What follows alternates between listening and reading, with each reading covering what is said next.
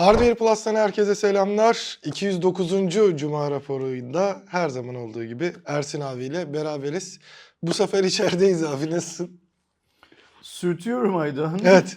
Ben de onu diyecektim yani. Kendi açımdan e, bu haftanın en e, kendi içimdeki fark ettiğim şey de hem çürük hem sürtük olduğumu öğrendim. Yani akıl akıldan üstündür. Evet. Tabii ki birisinin bunları söylemesi gerekiyordu.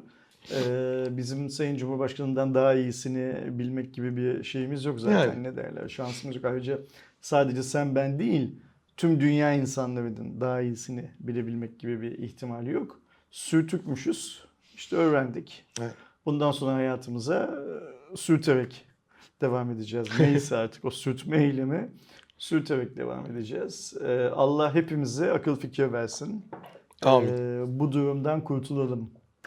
Bu sürtme durumundan aynen kurtulalım. Hepimize akılsız fikir versin. Onun dışında zaten konuşacak edecek başka başka bir şey yok. Bazıları sürttü ve sürttü ve devam edecekler büyük bir ihtimalle hayatlarına. Bazıları da bu uyarıyı aldıktan sonra sürtmekten vazgeçecekler herhalde. Allah herkesin yolunu şey yapsın, ne derler, aynen, açık etsin. Umarım şey de olmaz tabii, böyle aç sefil gezerken de gidip bira rakı içiyor durumunda da olmayız. Olmasın, yapmasınlar tabii böyle yani. Şeyleri. Aç karnına içilmez. Kesinlikle. Önce bir yemek yesinler, ondan sonra... Bir meze falan lazım yanında. Aynen öyle yani, aç karnına ya olmaz. Da çerez en azından bira için. Bence ilk önce yemek yensin, ondan sonra içilsin. Ha, öylesi tabii daha iyi. Yani kesinlikle. Ay, tamam. Haydi. Geçiyorum valla. Cuma raporuna. Ee, ilk haberimiz Xiaomi kanadından. Zaten daha önce de konuştuğumuz gibi Xiaomi on iki S ailesi de tanıtılacaktı ve on iki S ailesinin en önemli yanlarından biri e, Leica işbirliğinin ilk örneklerinden olması. Hem Xiaomi düz on iki versiyonunda e, Ultra'da hem de on iki S ailesinde böyle bir beklenti var. Bununla alakalı yavaş yavaş detaylar da ortaya çıkmaya başladı.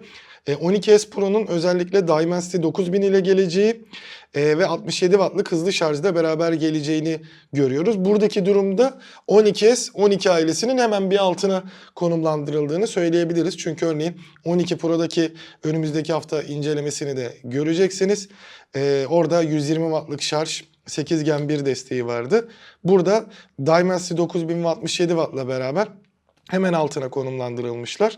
dört bin beş yüz miliamperlik pili doldurması bekleniyor ve altı virgül elli beş inç büyüklüğünde AMOLED bir ekranın Full H D Plus bir görüntüyle gelmesi bekleniyor. Önde on altı, arkada altmış dört megapiksellik bir kamera grubunun, bu işte altmış dört megapiksellik kamera grubunun da beklentiler Leica olması yönünde. Hala da e, ortaya çıkan detaylarda zaten e, tasarımın da on iki ailesine benzediği ve orada Leica detayının olduğunu görmüştük ama ilk örneklerinde nasıl bir detay olacak? Çünkü galiba Leica ortaklığının en güzeli Ultra olacak gibi.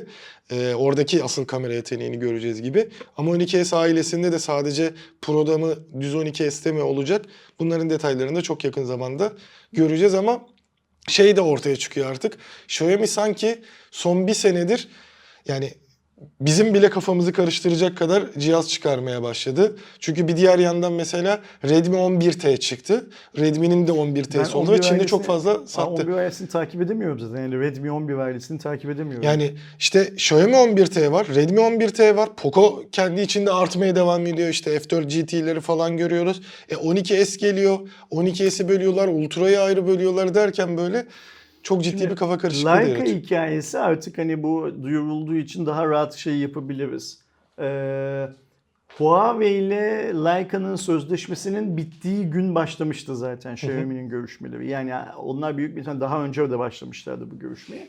Ama resmi olarak her iki tarafta bir anlaşmaya gidileceğini Huawei ile bittiği gün şey yapmıştı, ima etmişti. Yani bu biliniyordu zaten sektörde. Evet. Fakat bu kadar kısa sürede ürüne dönüyor olması, şimdi sektörde esas konuşulan şey şu ki e, demek ki Leica Huawei ile çalıştığı yıllar boyunca elde ettiği know-how'ın tamamını ya da büyük bir kısmını Xiaomi ile paylaşmayı kabul etmiş. E, şimdi orada şöyle düşünmek lazım. E, bu Huawei Leica şeyinden, işbirliğinden sadece Huawei kazanmadı. Leica da çok büyük bir deneyim kazandı. Leica daha önce dijital dünyada çok büyük bir iş yapabilmiş bir marka değildi. Mesela dijital fotoğraf makineleri söz konusu olduğu zaman da Panasonic ile birlikte Lumix diye bir seri yaptılar. Lumix çok başarılıydı, çok iyi çekiyordu. Ama zaten dijital fotoğraf makinelerinin ömrü çok kısa sürdüğü için, yani o anlamdaki mobil fotoğrafçılık cep telefonlarına hızlıca kaydığı için, ikincisi dijital fotoğraf makineleri çok pahalı hale geldiği için zaten Lumix Samsung'larla falan şey yapamıyordu. Fiyat anlamında rekabet edemiyordu. Evet. Panasonic sonra Panasonic Lumi, Lumia sonra kendi dijital fotoğraf makinelerini çıkarttı. Ama orada da e, orta segmentte kaldı ve orta segmente göre pahalı oldu. Yani Lumia'dan şey Lumia diyorum pardon e, Le, Le, Le, Leica'dan şey göremedik. O efsanevi profesyonel dijital fotoğraf makinelerini, yani analogda olduğu şeyi, başarıyı hı hı.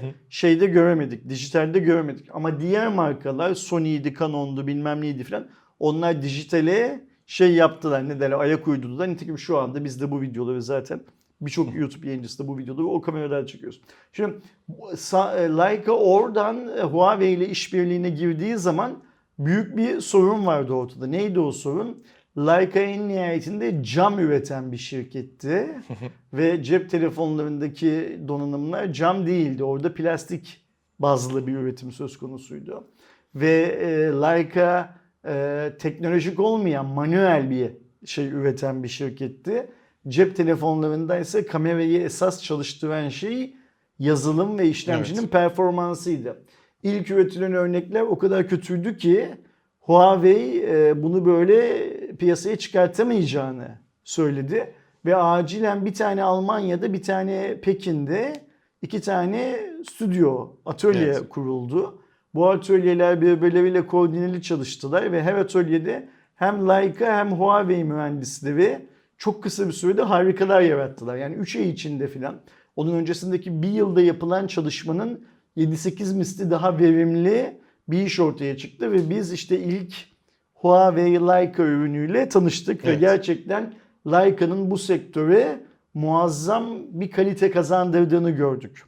Ama sonrasında Alman mühendisliği ile Çinlilerin iş yapış şekli, yani Leica ile Huawei işi yazılım anlamında çok ileriye götürdüler. Ve ben Kesinlikle. tahmin ediyorum ki e, Huawei ile Leica'nın arasının e, bozulması, yani anlaşmanın sona ermesi bütçesel filan bir şey yüzünden değil. Yani Huawei e, eski adetlere ulaşamayacağı için bir süreliğine e, Leica'da bu işten para kazandığı paranın tatlı geldiği nedeniyle e, Xiaomi ile anlaştı. Evet. Xiaomi şimdi adetsel olarak baktığımız zaman tüm dünyada Huawei'den falan çok fazla satan bir marka. Evet. Yani Huawei'nin satışlı Amerikan ambargosu olmadan önceki satışlarında da daha çok satan bir marka. Ama şunu unutmamak lazım. Xiaomi kalkıp evvelde bu Leica donanımlarını Redmi seviyesinde falan kullanmayacak. Yani o evet. da Huawei'nin yaptığı gibi en üst segmentte kullanacak. Fakat orada Xiaomi'nin satışları Huawei'nin satışlarına yaklaşamıyor. Bunu da unutmamak lazım. Yani hı hı. Huawei Amerikan ambargosu olmadığı dönemde e, Leica lens kullandığı cihazlarındaki satışlarına, tüm dünyadaki hı hı. satışlarına Xiaomi'nin kullanacağı Leica seviyeleriyle ulaşma şansı en azından yakın vadede pek yok gibi. Çünkü o segment Xiaomi'nin ürün satmak istediği ama satamadığı bir segment. Mesela biz Türkiye'de ne diyoruz şu anda? İşte on iki ailesi için on ikiye o para verilir mi? iPhone mu alınır filan gibi, ya da Samsung Galaxy S serisi mi alınır evet. filan gibi hikayeler var. Şimdi Xiaomi'nin Leica anlaşması zaten o seviyede insanların Apple mı alayım, Samsung mu alayım filan düşünmemesi için yaptığı bir anlaşma. Yani Xiaomi için çok makul ve mantıklı bir şey bu. Ama anlaşma duyurulduktan sonra hemen üç ay sonra, dört ay sonra, hatta üç ay değil iki ay sonra falan ilk ürünün çıkacağının müjdelenmesi, sektör artık şeye emin. Leica Huawei'deki know-how'ını tamamen Xiaomi'ye aktarıyor. Bir de bu da demek, söyle lütfen. Ee, şöyle de bir durum var. Şimdi açıklandığından bu yanaki geçen işte iki üç ayı düşündüğümüzde bir telefonun üretimi, lensi dahil, aslında hep işte şeyi duyuyoruz sektörden. Yani zaten o bir standardı gibi bir şey. Ee, bir iki yıl arasında olur. İlk başta işte çizimleri yapılır, sonra testleri falan filan. E, iki ayda da o lensi direkt üretip şey yapamayacağına Ama göre. Ama hat üretimi kısadır aslında telefonların. Yani telefonların senin söylediğin gibi finalize olması, hı hı, işte çizimleri bilmem neleri falan, haklısın, bir iki yıl önceden falan başlanır.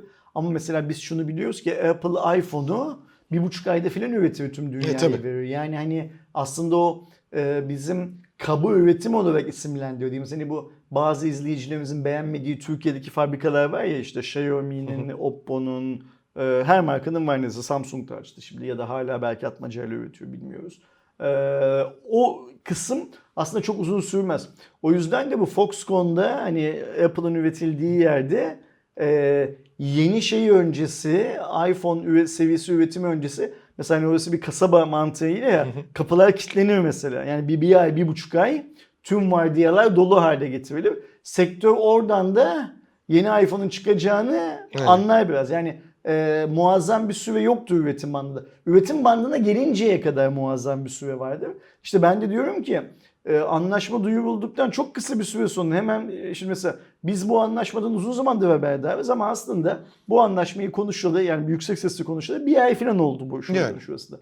İki ay sonra çıkacak olan cihazda da bu kullanılacağına göre demek ki Xiaomi tarafının kendini hazırlamak için, Leica tarafının kendini hazırlamak için çok da bir zamana ihtiyacı yokmuş. Çünkü Leica ne demiş bunda be?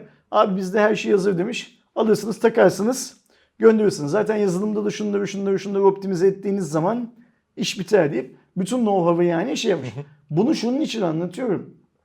Eğer gerçekten bu şu an sektörde konuşulduğu gibi böyle ise ve Xiaomi kendi üretim bandında çok bir şeyler denemesine gerek kalmadan Ee, Huawei'nin mirasının üzerine bir miras yedi gibi çökebiliyorsa, o zaman biz Huawei'nin bıraktığı yerden, o kaliteden Xiaomi cihazlar görmeye başlayacağız demektir. Yani bu Xiaomi için çok önemli, çok büyük bir adım. Yani şey gibi, hani Armstrong'un benim için küçük, insanlık için, evet, büyük bir adım demesi gibi. Belki biz teknoloji severlerin, aa evet Huawei de yapıyordu, bu da yapıyordu filan diyeceğimiz, ama Xiaomi özelinde baktığımız zaman belki onlarca yıla denk düşen. Çünkü Xiaomi'nin geçmişteki on yılda yapamadığı kadar bir iyileşmenin üst segment telefonlara geleceğini ve şeyi de düşün, bu e, Xiaomi'nin bir türlü yazılımda çözemediği, kamera yazılımında çözemediği dertleri bu sayede çözerse, bunun Redmi seviyesine, Poco'lara, diğer alt seviyesi cihazlara filan filan da nasıl yansıyacağını, evet, da hesaplamak lazım. Bence Xiaomi'ye şey yapmış oluyor, ne der, turneyi gözünden bir tam anlamıyla bulmuş oluyor. Bir de şey algısında oluyor da çok çok önemli olacak. Gerçi sen hani başta biraz bahsettin. Xiaomi'nin şu an amiral gemisi satamamasındaki derdi, kuruluş amacındaki o şey işte hani e, OnePlus'ta da gördüm işte, amiral gemi katili, çok daha uygun fiyata şey olmak ya da neydi, adil fiyat noktasında. Şimdi onu yapamıyor çünkü kaliteli ürün yapmak istiyor. Gerçekten hani on iki Pro çok kaliteli bir cihaz. Ama işte oraya geldiğinde insanların kafasındaki e, algılarda bir sıkıntı yaratıyor. Bunu da işte Leica'yı da oraya ekleyerek, ya adamlarda artık Leica kamera var işte, bizim bu üst seviyelerimiz gerçekten artık e, Samsung'un, Apple'ın gibi üst seviyeler algısını yaratmaya çalışacaktır. Bakalım yaratabilecek şimdi mi? Arkadaşların şöyle düşünmesi lazım. OnePlus içinde, Xiaomi içinde e, bunu bir köfteci dükkanı gibi düşünelim. Mesela şimdi senin yan tarafında Samsung köfte satıyor. Her bir köftesi iki yüz gram diyelim ki. Ve bunun içinde yüz doksan gram net et, on gram da ekmek var. Yan dükkanda da Apple köfte satıyor. Onunki de iki yüz beş gram. Onda da yüz doksan beş gram net et, on gram yine şey var, ekmek var. Sen Xiaomi olarak, sen OnePlus olarak iki yüz gramlık köfte satıyorsun. Kamera açısından bakarsak yüz elli gramın et, otuz gramın köfte. Tadı aynı değil. Yani şu anki durum bu. Evet. Tadı aynı değil. Sen bundan önce eskiden iki yüz gram köfte satmaya niyetli değildin. Sen köften benim yüz yetmiş gram, yüz altmış gram diyordun. Ama onlar iki yüz gram köfteyi on liraya satarken ya da iki yüz gram köfteyi yirmi liraya satarken sen yüz yetmiş gram köfteyi on yedi liraya satmıyordun. Sen yüz yetmiş gram köfteyi yüz kırk liraya, yüz otuz liraya satıyordun. Ve onlardan göreceli olarak daha ekonomik hale geliyordun. Şimdi sen köfteni yüz yetmiş gramdan iki yüz grama çıkarttın. Ama senin net et oranın o kadar yükselmedi. Yani yazılımın o kadar iyi değil. Fakat sen de şimdi yan dükkandaki şey kadar, Samsung kadar, Apple kadar para istiyorsun milletten. Evet. Millet geliyor. Senin restoranına ayakları alıştığı için bir kere yiyor. Lan diyor yan tarafta köfte daha güzel. Aydoğan diyor nasıldı köfte? Ben de çünkü o dükkanda yiyorum. Abi eskiden daha iyiydi. Eskiden verdiğim paranın karşılığını alıyordum. Şimdi alamıyorum. O yüzden ben bundan sonra gider Samsung'da yerim köftemi, Apple'da yerim köftemi diyorsun mesela. İşi böyle düşünsün arkadaşlar. Aynen. Tam olarak iş böyle kurgulanıyor çünkü. Ee, Xiaomi ve OnePlus tekrar daha ucuz cihaz üretmeye kalksalar o amiral gemisi katili hikayelerini gerçekleştirirler. Ama ucuz cihazda kar yok. Ucuz cihaz para kazandırmıyor. O yüzden yıllardan beri diyorum ya hep hani bu ürün sayısı artacak, bu ürün sayısı artacak bilmem ne filan diye. Durum bundan ibaret işte. O zaman bir diğer vurgun konusuna geçelim. Biliyorsunuz... Vur, vurgunu severiz. Aynen. Bir bayağıdır Todex'ten bu yana bir, bir şey olmuyor ya. Bir sıkıntı Bak, var diyorduk. Tokatcoin'i lafını ilk biz icat ettik bu ofiste. Bizden başka herkes tokatlayıp gidiyor. Tokatlayıp gidiyor. Bu sefer de Humex ortaya çıktı. Humex neymiş Aydo? Ee, o da kripto para borsası. Türk mü bu? Ee, Türkiye'de faaliyet, faaliyet gösteren ama yabancı sermayeli görünen bir e, hmm. borsa. T R T Haber'in iddiasına göre e, Humex'teki hesaplarınızdan para çekme işlemleri durdurulmuş. E, kurucusu olan Franco Chong Entoezins ve C E O'su Tank e, Kai Chen'in yirmi milyon dolarla yurt dışına kaçtıkları e, söylenmiş. Bunlar Çinli yöneticiler Hı-hı. tabii ki. Franco ee, mu Çinli? Evet. Büyük ihtimalle yine hani İngilizce isim falan filan alıyorlar ya. Çok bu çocukken Brezilya dizisizdir. Franco seçmiş kendine isim. Çin'de de dolandırıcılık suçundan hüküm giydiği ve e, Malezya vatandaşlığına geçtiği söyleniyormuş bunların kurucularının. Ne dünyalar yaşanıyor Aydoğan. Toplamda da iki bin beş yüz yatırımcı mağdur olduğu söyleniyor. E, avukat Mehmet Tufan Koçak tarafın, tarafından. E, yetmiş beş kadar çalışanla birlikte e, iki bin altı yüz kişi de e, Humex'in e, kurbanı olmuşlar. Toplamda da işte yirmi milyon dolarlık bir vurgun ortaya çıkıyor. Şimdi ben bu Bitcoin, kripto para işlerinin falan biraz içinde olan bir insanım. Humex denilen borsayı hani bu vurgunla duydum. iki bin beş yüz kişi Türkiye standartlarına göre az. Bunlar insaflı dolandırıcılarmış, az dolandırmış. iki bin beş yüz kişi dolandırmış. Ancak burada önemli olan şey şu mesela. Yine T R T'nin de birinden öğreniyoruz ki.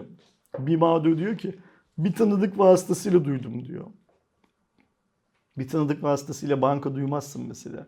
O yüzden bir tanıdık var ya da bir tanıdık vasıtasıyla duyduğun bankaya gidip paranı emanet etmezsin. Yani kim mesela şöyle bir şey yapsak ya Ersin şurada banka açmış götürüp paranı oraya yatır desem birisine hiçbir tanıdığın getirip parayı Ersin'e verir mi? Yani, yani zamanla. Olmaması lazım. Hemen yapılacak bir şey değil yani. Duyduğumda da çok kâr edebileceğimi düşündüm. Şimdi borsadan kâr etmezsin. Borsa senin e, alım satım işlemi yapmana aracı olan kurumdur. Sen senin yaptığın alım satımdan, volümden para kazanır borsalar. Evet. Dünyanın her yerinde bu böyledir. Yani borsalar komisyonculuk yapan şirketlerdir aslında. Sen herhangi bir emtiayı alıp satarken öngörülerinle para kazanabilirsin. Bu ucuz alayım, pahalıya satarım. Elimdeki bu yeterince değerlendi satayım, gelecekte daha ucuza alırım filan gibi öngörülerin olması lazım. Ayrıca bu işe işte teknik analiz bilmem ne filan dedikleri o bazılarının iki çizgi diye şey yaptıkları, küçümsedikleri filan filan filan indikatörler şunlar bunlar filan bunun beş yüz bin tane dallı budaklı hikayesi var. Ha bir de şey var ben her ay elli dolar alıyorum elli liralık dolar alıyorum hikayesi var. Bence en garantili kazanma yöntemi budur zaten. Yani. Her ay elli liralık alırsan mutlaka kazanırsın en sonunda. Nereden aldığında çok önemli değil. Ee, bunun üstüne de kredi çektim diyor bu mağdur. Ev kredisine de girmiştik. Maalesef şu an işte bla bla Humex bizi dolandırdı filan. Şimdi ee, ben bu Humex denilen borsanın yani şöyle söyleyeyim. Dünyanın başka yerinde işlem görüyor mu bilmiyorum mesela. Türkiye'de nasıl iki bin beş yüz, iki bin beş yüz kişiyi ayarttı bilmiyorum. Avukat Bey demiş ki Mehmet Tufan Koçak bunlar Türkiye'ye yirmi milyon dolarlık yatırımla girdiler demiş. yirmi milyon dolarlık yatırım ne demek? yirmi milyon dolar nerede bu yatırım? Ki ticari sicilde iki yüz bin T L olarak görünüyormuş. yirmi milyon dolar parayı görmedi Türk halkı. Yani bir şirket eğer Türkiye'de yirmi milyon dolarlık yatırımla giriyorsa ben buradan şunu anlarım. Fabrika yaptık değil mi? Ham madde aldık bilmem ne aldık falan. Şimdi yirmi milyon dolarlık yatırım dedikleri şey büyük bir ihtimalle hani burada e, havuzlar var ya işte atıyorum e, Bitcoin, dolar, Bitcoin, T L bilmiyorum ne parametreleri vardı, çiftleri vardı bu borsa. oralara likidite koydular büyük bir ihtimalle. Hı. Yani likidite koydular dediğim e, senin alım satım yapabilmen için düzgün fiyatlardan o havuzlu ve beslediler. Ya bu çok normal. Borsa dediğin şey bunu yapacak zaten. Yani. Borsa dediğin şey bunu yapmıyor olsa o zaman sen de ben de açalım böyle tane borsa. Yani. E, satıyoruz deyip ne de olsa zaten kripto para elle tutulur gözle görülür bir şey değil. Bir mail atırız tamam aldın sen bunu diye iş biter. İş öyle değil işte. Evet. Onu gerçekten yani satabileceğin şeye sahip olman gerekiyor borsada. Sahip olmak için satın alman gerekiyor. Şimdi bu abiyle ben dediğim kadarıyla yirmi milyon dolarlık kripto para almışlar. Bu yatırım falan değil yani para kendilerinin evlerinin. Sonra da kaçmışlar. Değil mi? Yani öyle. Tokatlamışlar iki bin beş yüz tane Türk'ü. Ee, işte o yüzden bir an önce bu işin standartlarının belirlenmesi lazım. Şimdi Çin'de hüküm giydiği için Endonezya vatandaşlığına, şey pardon Malezya vatandaşlığına geçen bir adamın Türkiye'de bu işlere bulaşmasına nasıl izin veriliyor?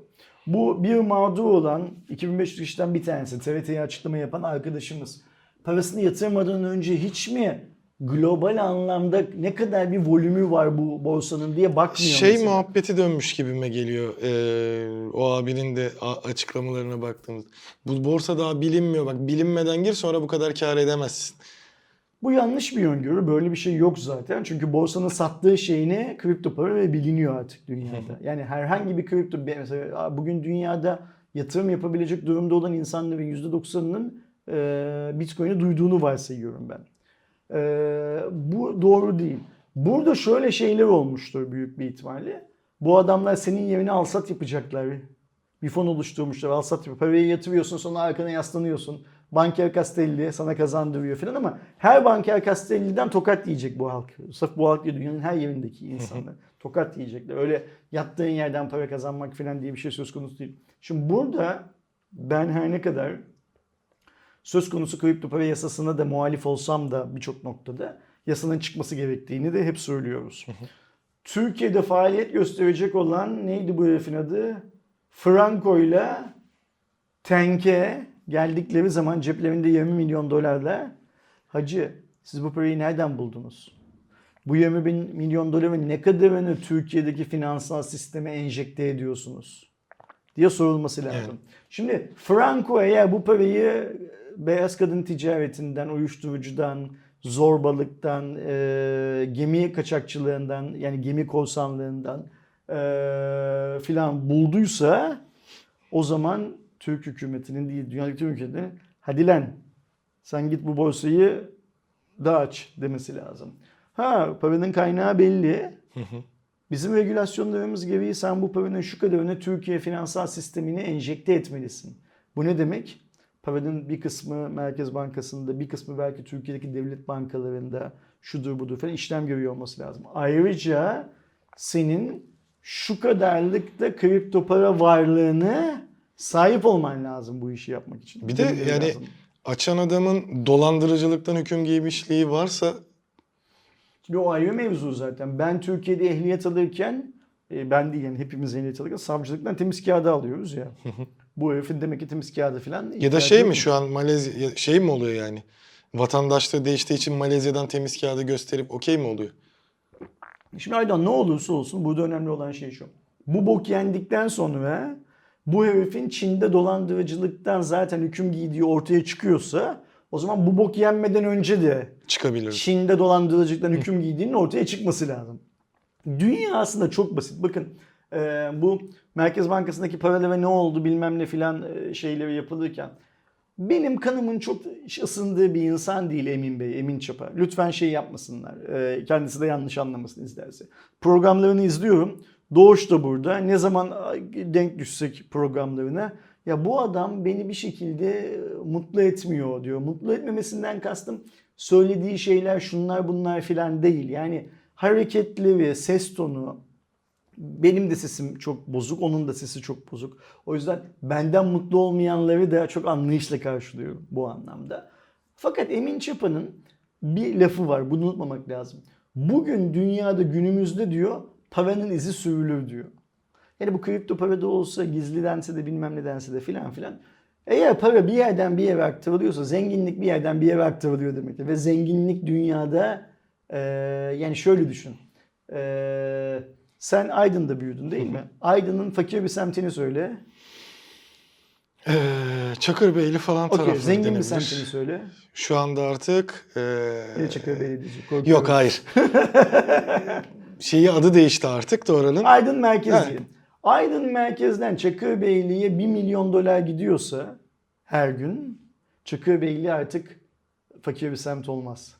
Ne olur biliyorsun? İlk önce evler değişiyor, sonra giyimler, kuşamlar, aynen, arabalar, makyajlar, bilmem neler. Orada kolejler açılır, özel hastaneler. Onun mesela işte şu anda adı aklıma gelmeyen Aydınlılar direkt yazar. Ee, bir mahallede komple öyleydi. Normalde orası yani, kenarda kalan. Yani değiştirdiği zaman güç de el değiştiriyor dünya. Mimar Sinan. Paranın izi hatırladım. Sürülür. Ne? Mimar Sinan Mimar Mahallesi. Sinan Mahallesi. Paranın izi sürülür. Bu tarz usulsüzlüklerin, yolsuzlukların da izi sürülür. Evet. Çünkü para bir yerden bir yere ne yapmış adam? Sahtekarlık yapmış Çin'de değil mi? Sahtekarlık ne demek? Para bir yerden bir yere usulsüz olarak aynen gitmiş. Okey, yani bunun bilinmeme ihtimali yok. Yani e, biz her ne kadar kripto para izi sürülemez, zaten özürtür, şudur budur filan desek de e, bu yayını izleyen arkadaşlarımız alınmasınlar lütfen. Bu yayını izleyenlerin yüzde doksan dokuz nokta dokuzu kripto paranın izini sürülemeyeceğini zannederek yanlış düşünüyorlar. Kripto paranın izinin nasıl sürülemeyeceğini bilense yoktur bence. Ama izinin sürülemeyeceğini, yapılabileceğini bilen yüzde sıfır nokta birlik bir kesim mutlaka vardır şey anlamında. O yüzden bu bok yirmi beş iki bin beş yüz tane Türk vatandaşı dolandırılmadan önce ortaya çıkar. Çıkar. Şimdi bence burada esas merak ettiğim şey şu. Biz Franco ile Tank'in, Süleyman Soylu ile fotoğraflarını görecek miyiz mesela önümüzdeki günlerde? Bunlar da İçişleri Bakanı'nı ziyaret etmiş olacaklar mı? Biz yirmi milyon dolar Türkiye'ye yatırım yapıyoruz bilmem ne filan diye randevu alıp gitmiş olacaklar mı? Ona bir bakalım. Benden, bence bu haberi bundan sonra öyle şey yapalım, takip edelim. Yani zaten öyle bir durum olursa mutlaka hemen şeylere düşmeye başlar. Ama adamlar Türkiye'ye nasıl girdi, nasıl şey oldu onu gerçekten merak ediyorum yani. Ya şimdi Aydın bak şöyle şeyler var. Hepimizin tanıdığı Türkiye'de yaşayan yabancılar var. Yani cep telefonu şirketleri için gelenler, bir arkadaşımızın eşi vesaire vesaire. Bu insanların çoğu Türkiye'de doksan günden daha uzun süre kalmak için elli takla atıyorlar. Evet. Bazen beceremedikleri için çıkış giriş bilmem neler filan filan yapıyorlar ki hani bu bizim Amerika'da kalamazsın, Avrupa'da topluluğunda kalamazsın filan hikayelerimizde benzer şeyler. Ben Türk e, hükümetinin bu anlamdaki kararlarını eleştirmiyorum. Ama hayatını burada kurmuş, burada çalışan, burada evlenmiş filan insanlar bile yeri geldiği zaman bu yabancılığın bazı dertlerini yaşıyorlar. Ama bizim bu iki tane dallama iki bin beş yüz Türk'ü dolandırmışlar yirmi milyon dolar bir işlemini yapıncaya kadar aynen basıp gidinceye kadar kimsenin ruhu duymamış değil mi? Kesinlikle. Çok garip. Ve biz şu anda sadece bu iki darlamayı değil sınırlarımız açık olduğu için birçok adamın nereden geldiğini yani şu düşünsene adam sınırdan içeriye merhaba ben Suriyeliyim diye giriyor. Öbür taraftan doğudan ben e, Afganım diye giriyor. Biz bu herifin Afgan olup olmadığını da bilmiyoruz.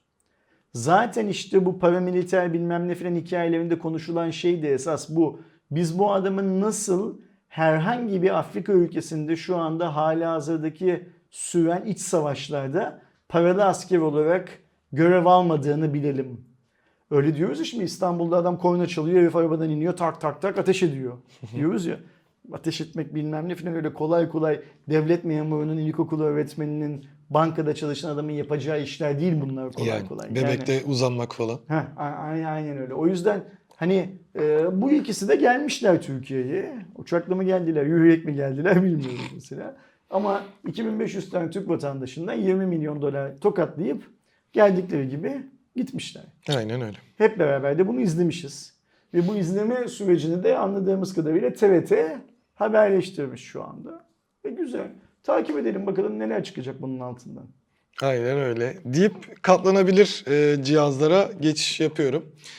E, D S C C yani Display Supply Chain nokta com'a e, yayınladığı verilere göre e, bu yılın ilk çeyreğinde iki virgül yirmi iki milyon katlanabilir akıllı telefon satışı olmuş. Geçen seneye göre bir düşüş olsa da Galaxy Fold üç üç çeyrektir liderliğini sürdürüyor.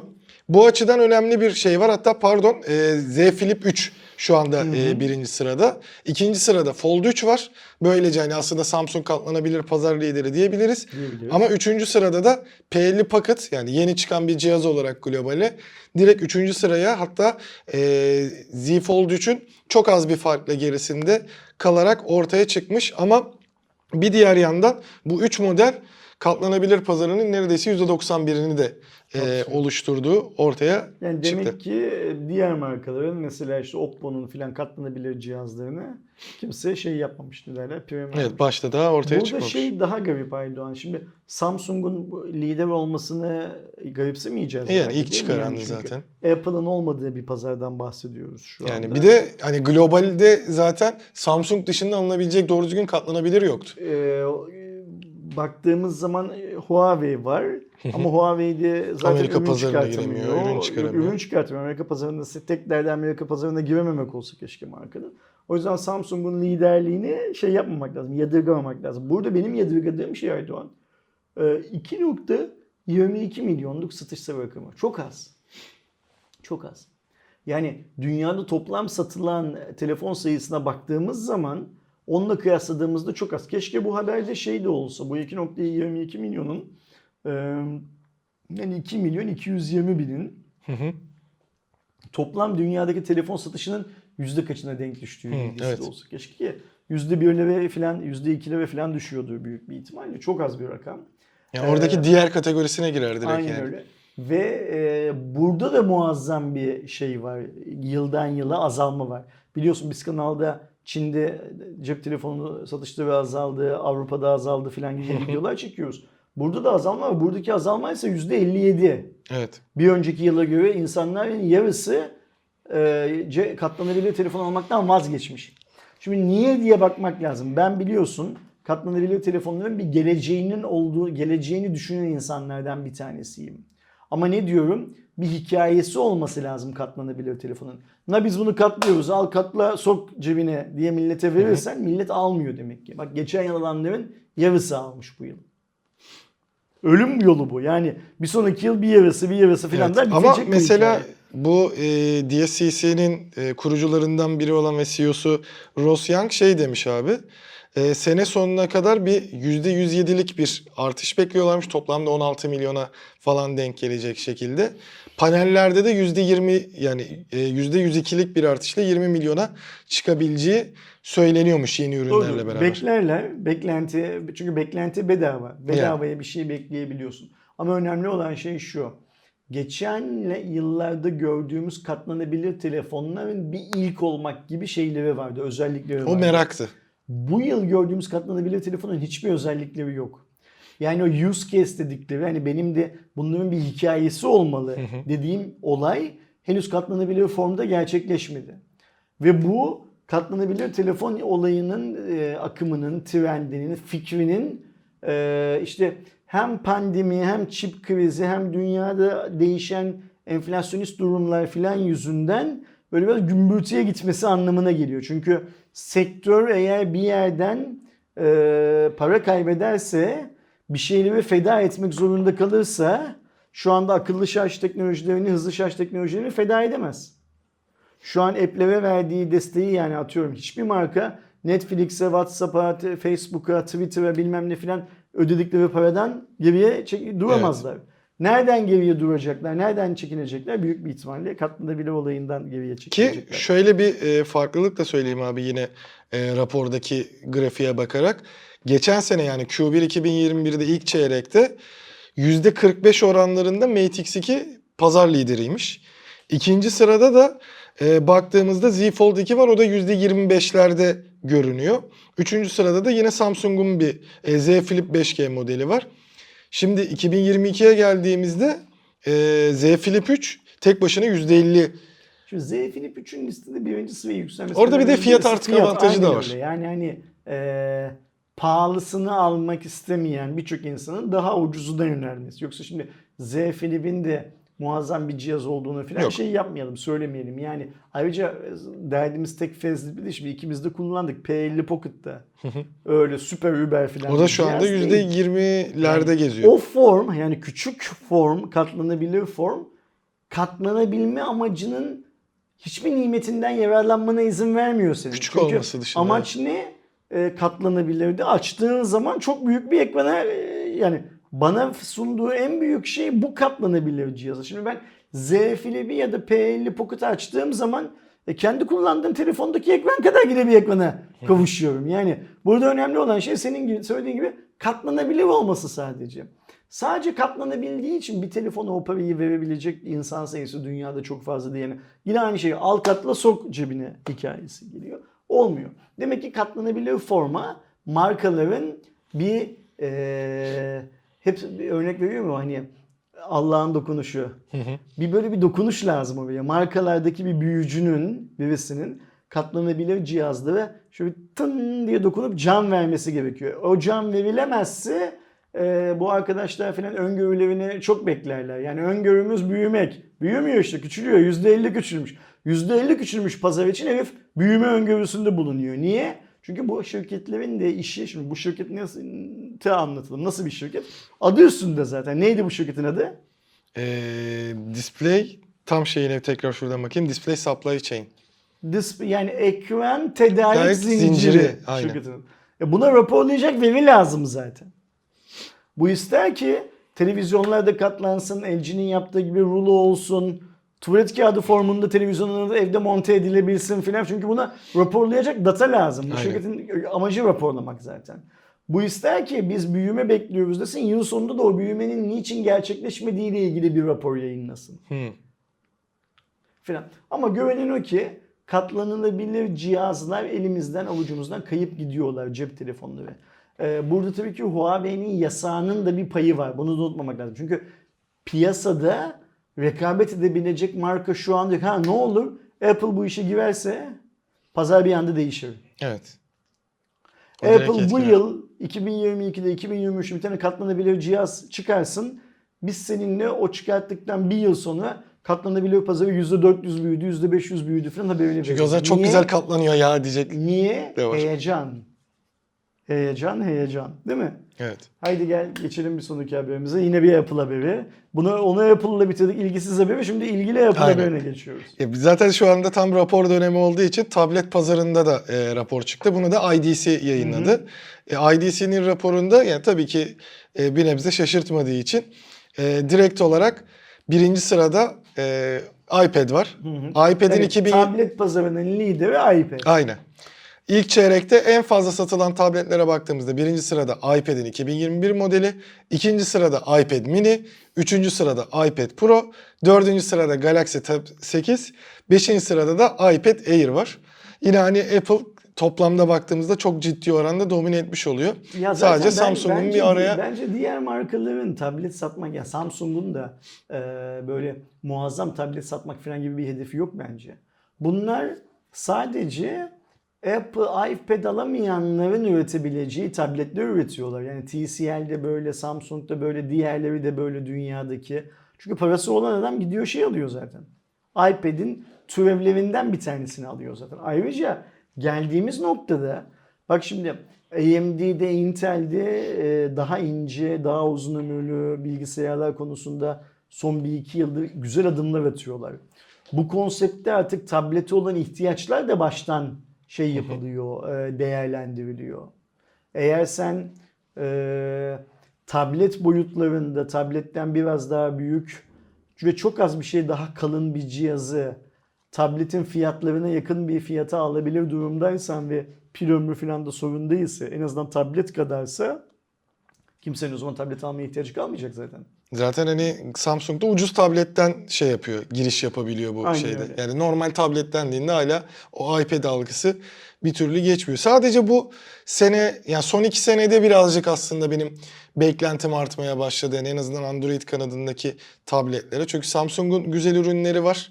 Ee, özellikle işte üst seviyede iyi cihazlar çıkardılar. S sekiz ailesi çok güzel görünüyor. Ee, Huawei'nin çok iyi cihazlar çıkardığını görüyoruz. Ama birazcık daha zaman var gibi onların bu seviyesine çıkması. Bu raporda şey var mı? Toplam tablet pazarı yıldan yıla nasıl değişmiş var mı? Yok yani şöyle aslında normalde şey de var. E, raporun kendisine vardır da şeylerin yani kaynakların eriştiği kısım. Çünkü diğer türlü baktım okay. ben detaya bakayım. Şimdi dört bin beş yüz dolar fiyat istiyorlar. Tablet fiyatlarının, tablet satış rakamlarının yıldan yıla azaldığını da görüyoruz. Duk. Eğer burada da yine yıldan yıla azalma devam ediyorsa ki benim bildiğim kadarıyla devam ediyor. O zaman kimin lider olduğu falan çok fazla bir şey ifade etmiyor zaten. Yani Apple tabii ki lider olacak ayrı bir mevzu ama Apple'ın liderliği de bir şey ifade etmiyor. Pazar küçülüyorsa eğer yani sen yüz birim satan pazarda yüzde doksan pazar payı ile birinci olsan doksan tablet satarsın. iki yıl sonra elli birime düşerse kırk beş tablet satarsın. Yani olay bundan ibaret. Yani tablet pazarı küçülüyor. Bunu kabul etmek lazım. ee, ve bence e, bunu da durduramayacak sektör. Yani şey yapamayacak. Apple çok istiyor burada e, at oynatmayı, burada kalmayı. Apple bile burada bence çok uzun yıllar e, direnemeyecek. Zaten iPad'i düşürecek olay da biraz önceki konuştuğumuz katlanabilir cihaz olur. Yani Apple bir katlanabilir telefon Aynen. çıkartırsa... Mate X e, ve şey formunda, Fold formunda yani Flip gibi değil de tablet formunda direkt de, dönem değişir zaten. Göreceğiz. Tablet demişken biliyorsunuz aslında Apple'da tabii ki üretimlerini Çin'de yapıyor. Hatta yine e, konuştuk bir, bir, bir, bir buçuk aylık lockdown olur orada. Kapanır her şey. Hiçbir şekilde dışarıya sızıntı vesaire olmasın diye üretimi yapılır. E, burada da ilk defa Apple iPad üretimini Çin'den Vietnam'a e, taşıyor. Bu da zaten e, Çin'den çıkan bir e, haber. E, sıfır Covid politikası nedeniyle yaşanan sıkıntı e, neticesinde bu durum oluyor. Çünkü biliyorsunuz aslında e, şeylerdeki forumlardaki üretimlerde daha doğrusu fabrikalarda biri Covid olursa şey fabrikayı direkt bu şekilde kapatıp içeride bu, Çin hükümetinin kararı. Evet. Hı hı. O da yani, iPad'de sıkıntı çıkartacağını üretimi düşünerek. Üretimi şey yapmamak için, durdurmamak için kalan sahalar bizimdir mantığıyla. Aynen. İçeride, İçeride ne olursa olsun. Devam edebilme yöntemi. Ee, normalde geçen sene bunu planlıyormuş Apple. O dönemde de Vietnam'da da bir Covid vakaları artınca e, bunu ertelemeyi düşünmüş ya da hani o dönem için vazgeçmeyi. Şimdi de e, ilerleyen dönemde e, Vietnam'a kaydırabileceği ki Vietnam'da Apple'ın tabii ki var zaten üretim testi en başta AirPods için. E, hatta galiba önceden iPod'lar da Vietnam'da üretiliyor diye aklımda kalmış. Emin değilim. Yanlış hatırlıyor Vietnam olabilirim. Vietnam çok büyük bir üretim pazarı. Yani biz Türkler Vietnam'ı böyle biraz küçük görürüz filan. Nokia falan da orada ee, üretiliyordu. Hatırlıyorum ben Made in Vietnam yazılarını. Böyle ekonomisi filan da çok iyi değildir. Ama şunu unutmamak lazım. Mesela Vietnam halkı bir Filipin halkı kadar, benim son zamanlarda adını çok andığım Venezuela halkı kadar yokluk içinde yaşamaz. Yani onların da şartları çok iyi değildir, kötüdür. Orada da muazzam bir gelir dağılımı sorunu bilmem ne filan filan vardı Vietnam'da. Ama e, hani ben hep böyle işte çok fakirleşiyoruz, yeni Filipinler, yeni e, şey olacağız, Venezuela olacağız filan diyorum ya. E, Vietnam biraz daha iyi durumda. Niye? Nike, Adidas filan gibi tekstil şirketleri. Ya, tekstili çok büyük orası. E, birçok ayakkabı şirketi, birçok basketbol topu, fut, spor dallarının toplarının falan üretildiği fabrikalar Vietnam'dadır. Şimdi Aydoğan bu Apple'ın e, üretimi e, şeyden e, kaydırması hikayesinde acı bir şey söyleyeceğim.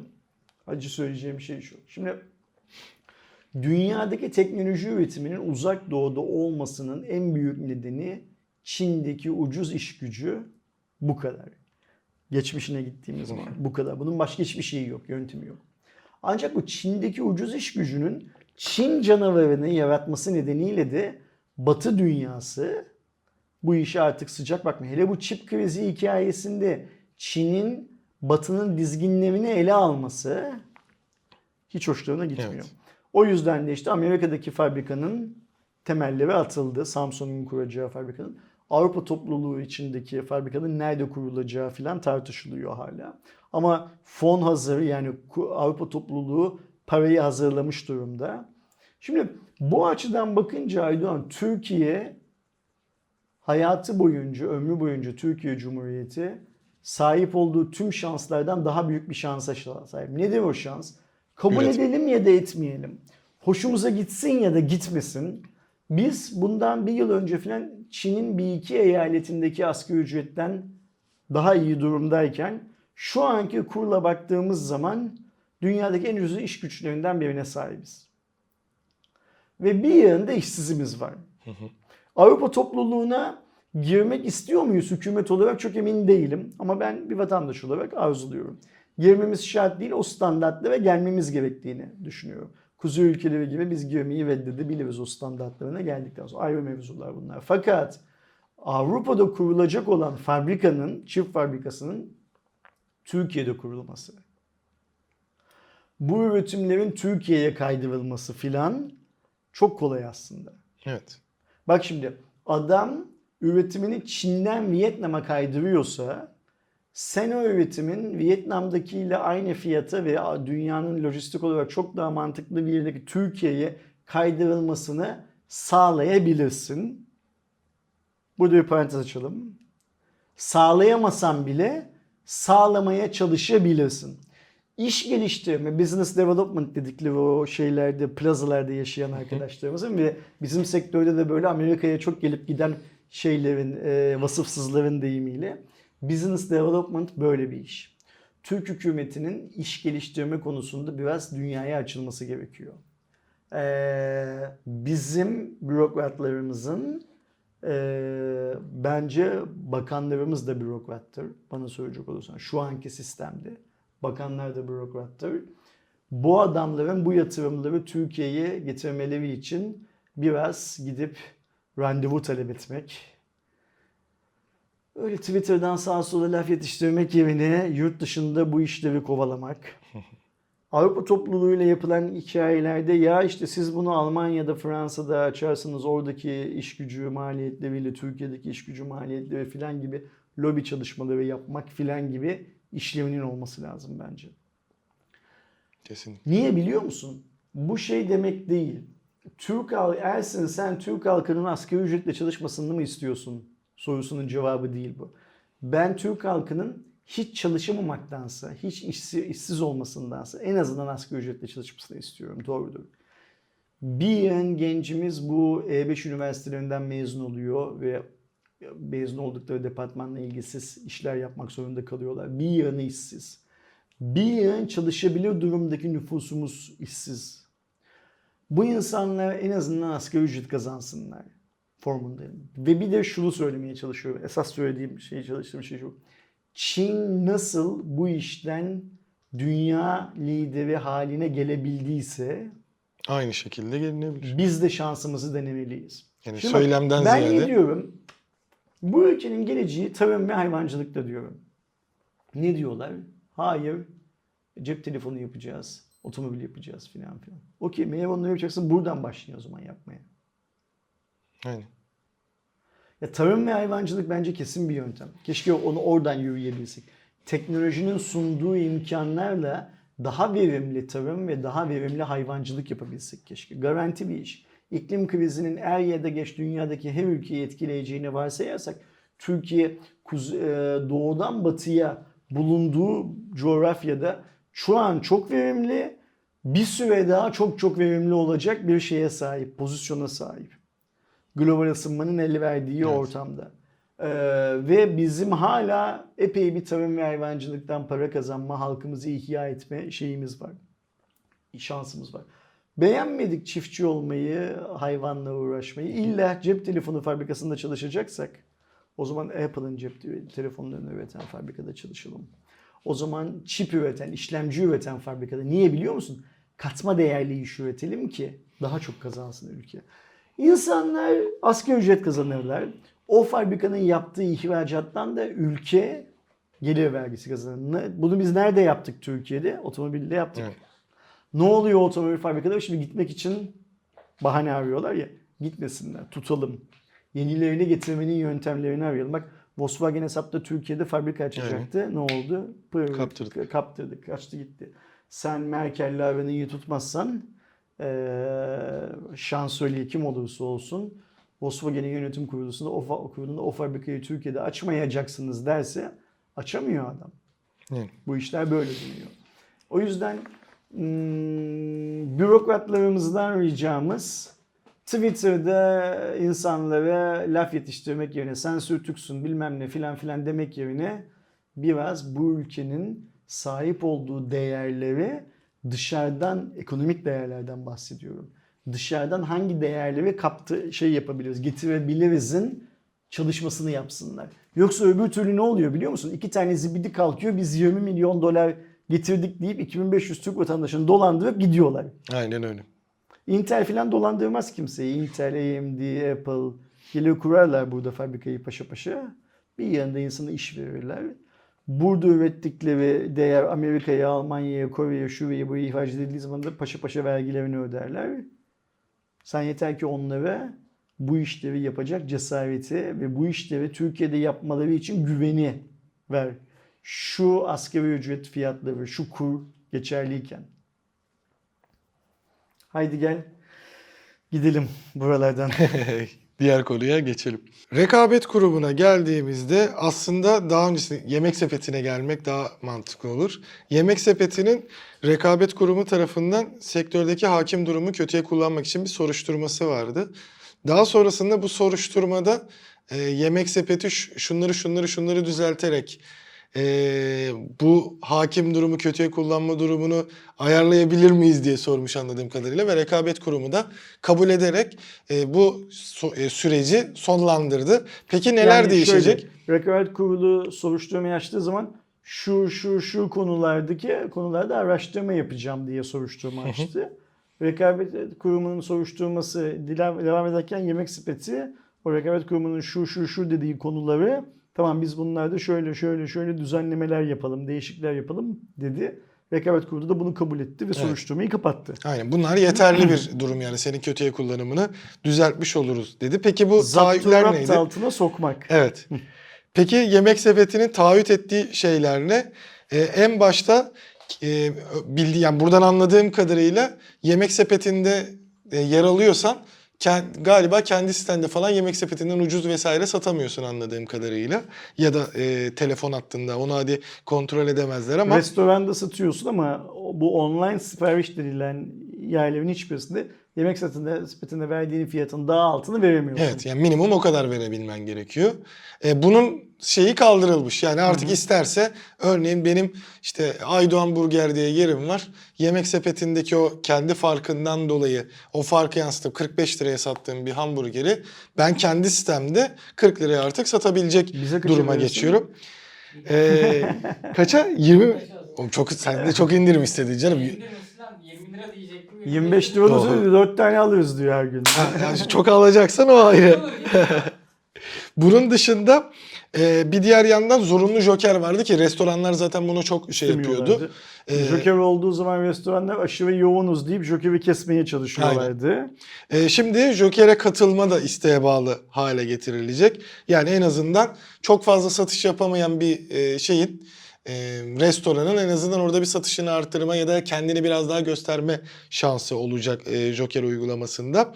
E, minimum sepet, sepet tutarı da tamamıyla restoranlara kalan bir şey e, olarak e, serbest hale gelecek. Minimum sepet tutarının restoranlara kalması iyi bir şey mi bilmiyorum. Yani restoranlar mı acaba fiyatı minimum sepet tutarını yükseltmek istiyorlar ya da düşürmek istiyorlardı da. Şimdi düşürmek istiyorlardıysa ve sepet, yemek sepeti buna izin vermiyorduysa o zaman bu vatandaş için iyi bir şey. Ama restoranlar daha yüksek olmasını istiyorsa ve yemek sepeti hayır az bile olsa götürüp vereceksin diyorsa. O şartını o zaman bilmiyorum. Ona bir değişmesi... restoran vesaire işletip yemek sepetinde olan varsa söylerse güzel olur. Çünkü mantığım şey gibi oluyor. Hani yemek sepeti bir standart koyuyorsa buna şey demesi lazım. Sattığın en ucuz e, ürünün şeyi hani onun çok az altı olabilir falan gibi bir durum işte ya da çok az üstü. Bilmiyoruz onun nasıl olduğunu. Çünkü çok ucuz yapan da var. Sen bir şey söyleyecektin. Bir şey soracağım. Ee, şimdi miktar var ya orada minimum sipariş şey, fiyatı. Aha. Sepet tutar. Mesela şimdi şey ben yemek sepetinde dolaşırken bazen böyle çiğ köfteye doğru gözüm gidiyor. Miktarda bakıyorum bin lira tamam mı? Ve bunu evet öyle de bir saçmalık var evet, bu arada. Ya dokuz yüz yani, ya bin lira tamam mı? Artık şey eklediğinde yani kendi sınır koymuyorsan evet. bütün restoranlara göster diyorsan ben bazen bakıyorum Doğuş'un dediği gibi beş yüz liraya bin liraya şey Şimdi minimum sepet tutarı görünüyor ama çünkü Kadıköy'den geliyor, Beşiktaş'tan geliyor. Tabii gelmesin yani. Yani onu niye oraya koyuyorlar? Kadıköy'deki ev atıyorum ya da Beşiktaş'taki ev sen burada Beykoz'da oturuyorsun. Beykoz'u ben götürür çiğ köfte veririm ya da bilmem ne veririm ama bin liraya veririm demesin de o da bir zahmet. Ya ben yani o üst sınır koymaları lazım. O ne lazım. Satıyorsa burada yok mu lan onu satandan yani. Bir de şey var, hadi çiğ köfte hadi çok önemli değil yani, yok, soğuk değil bir yani. Üründen bahsediyoruz da. Örnek veriyorum, tavuk restoranı, ee, tavuk dünyası gibi bir yer diyelim yani, sıcak sana tavuk getirecek ve adam harbiden oraya beş yüz lira şey koymuş. Ee, benim şöyle bir hakkım doğuyor o zaman. Biz mesela burada diyelim işte yirmi kişiyiz hep beraber yiyeceğiz. Ben ona dikkat etmedim, söyledim orada. beş yüz lirayı da geçti. Adam o beş yüz liralık yemeği hazırlayana, bir de oradan buraya getirene kadar geldiğinde kayış gibi olacak zaten o tavuk. Ben ona o zaman iade mi edeceğim yani? Böyle bir saçmalığı var. Hani onunla mı alakalı onu da bilmiyorum. Şey... Devam et Yemek Sepeti'nin şeylerine. Zaten böyle bu Yemek Sepeti de ka- kabul etmiş. Ee, bu durumu, bu durumları iyileştireceğini taahhüt etmiş. Hani hemen yarın mı iyileşiyor yoksa bir sürece mi yayacak onu bilemiyoruz ama en azından restoranları biraz daha rahatlatacak bir gelişme ortaya çıkmış oldu. Rekabet Kurumu da Yemek Sepeti'nin taahhütlerini platformun rekabet sorunlarını gidermede yeterli görmüş.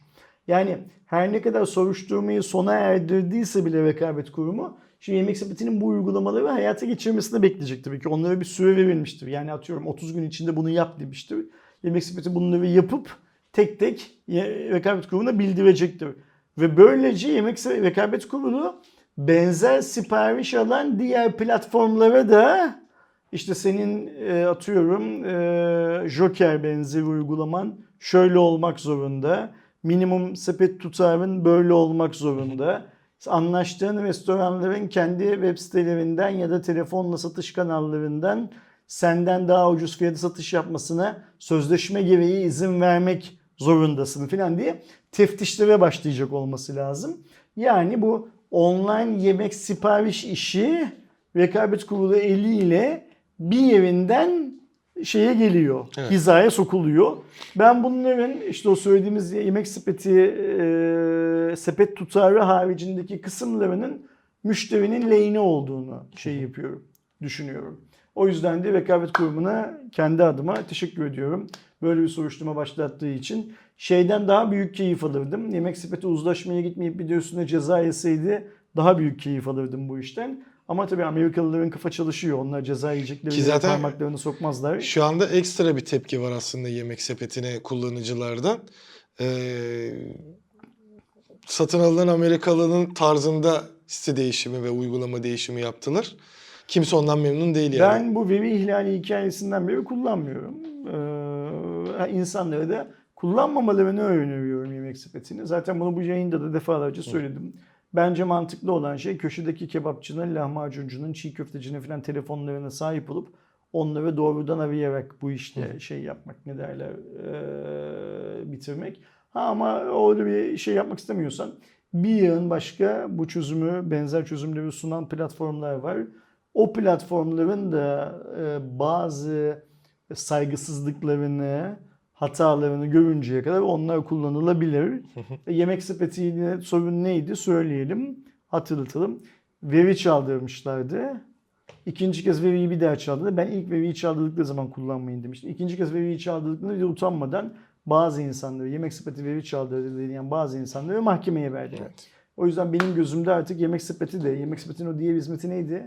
E, mahalle oldu o, bana birdi. Bana bir filan filan gibi. Market oldu pardon değil mi? Kullanmıyorum. Market. Cep telefonumda filan da artık şey yok. Yemek Sepeti uygulaması yok zaten. Ne yalan söyleyeyim. Ee, ben eminim e, bu gibi sorunlar olduğunda e, herhangi bir markayı bin kişi sadece bak bin kişi çok az bir rakam bin kişi kullanmamaya karar verse o sorun çözülür. Yani Yemek Sepeti veri çaldırıyor, veri çaldırıyor diyenleri de mahkemeye veriyor diye rahatsızlık duyan benden başka bin kişi çıksa Samsung Türkiye'de özgür ve bağımsız gazetecileri mahkemeye veriyor, ben bundan rahatsızım diyen bin kişi çıksa bu şirketler hayatta kalamazlar. Ama ne yazık ki çıkmıyor. Evet. bana dokunmayan yılan bin yaşasın. Güzel bir atasözümüz değil mi? Ee, bir diğer konuda üzücü bir e, nokta. Biliyorsunuz aslında Mart ayındaydı yanlış hatırlamıyorsam. E, Türk Telekom'un altyapıdaki sunduğu işte port vesaire gibi ücretlerde bir artış e, olacaktı. Sonrasında bu Haziran'a ertelendi. E, bugün itibariyle, daha doğrusu artık üç günde geçti. E, bu ücretler yükseldi ve ilk yansıtan da haliyle Türk Telekom'un kendisi oldu. E, paketlere baktığımızda fiber paketindeki on altı megabitlik yüz beş lira olan fiyat yüz yirmi dokuza, yirmi dört megabitlik yüz yirmi lira olan fiyat yüz kırk liraya, yüz otuz beş megabitlik yüz otuz dört lira olan fiyat yüz elli dörde, e, elli megabitlik yüz elli lira olan yüz altmış dokuza ve yüz megabitlik yüz altmış beş lira olan e, fiyat yüz doksan dört liraya geçti. Yakın zamanda diğerlerinde de e, Türk Telekom altyapısı kullanan özellikle e, İ S S'lerde de bu güncellemelerin yapılması tabii ki bekleniyor. E, ama şunu da belirtmekte fayda var. Şu andaki süreçte taahhütünüz ne kadar devam ediyorsa aynı şekilde kullanmaya devam edeceksiniz. Bittiği zaman yenilemek istediğinizde bu fiyatlar geçerli olacak. Ama Türk Telekom şöyle bir şey de yaptı. E, son birkaç aydır e, yani dayım bir abonesi olduğu için oradan e, yola çıkarak diyorum. Abonelerini arayıp hani bir Haziran'da fiyatlar güncellenecek. Eski fiyattan e, taahhüt yenileme e, diye aramalar yapmış. Hatta biz de e, görüşme yapmıştık e, Türk Telekom'da. Yeni zamlı fiyatları dolara bölersen çok ucuz. E tabii o açıdan. Ama sorun şu ki dolar da kazanmıyoruz. Aynen. Haydi gel Gucci'ye geçelim. En sevdiğim marka Gucci Aydoğan. İşin hani birazcık işte bu bizi üzen tarafından başka yüksek kesimleri sevindirebilecek bir durumda. Gucci akıllı yüzük çıkardı aslında. Eee... Sağlık elektroniği geliştiricisi Aura ile beraber, duymuş gibi de hatırlıyorum bu markayı da çok net değil yani. E, Gucci X, o artık ortaklık işareti biliyorsunuz X oldu.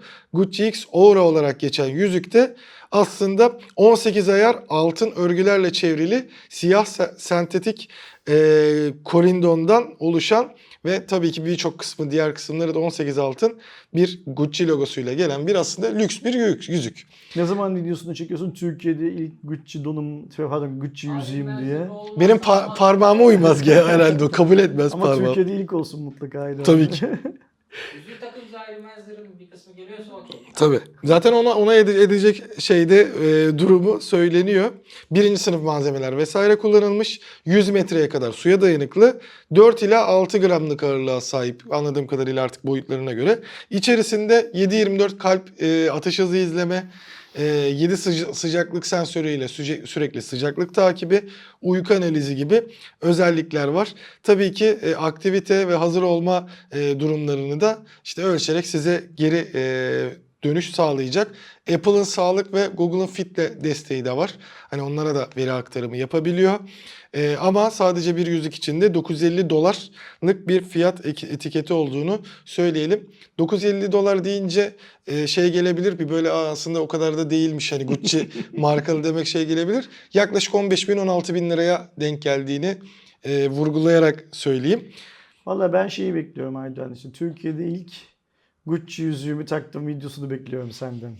Kesinlikle. Markası tabii. Markası ne olacak? Şey mi?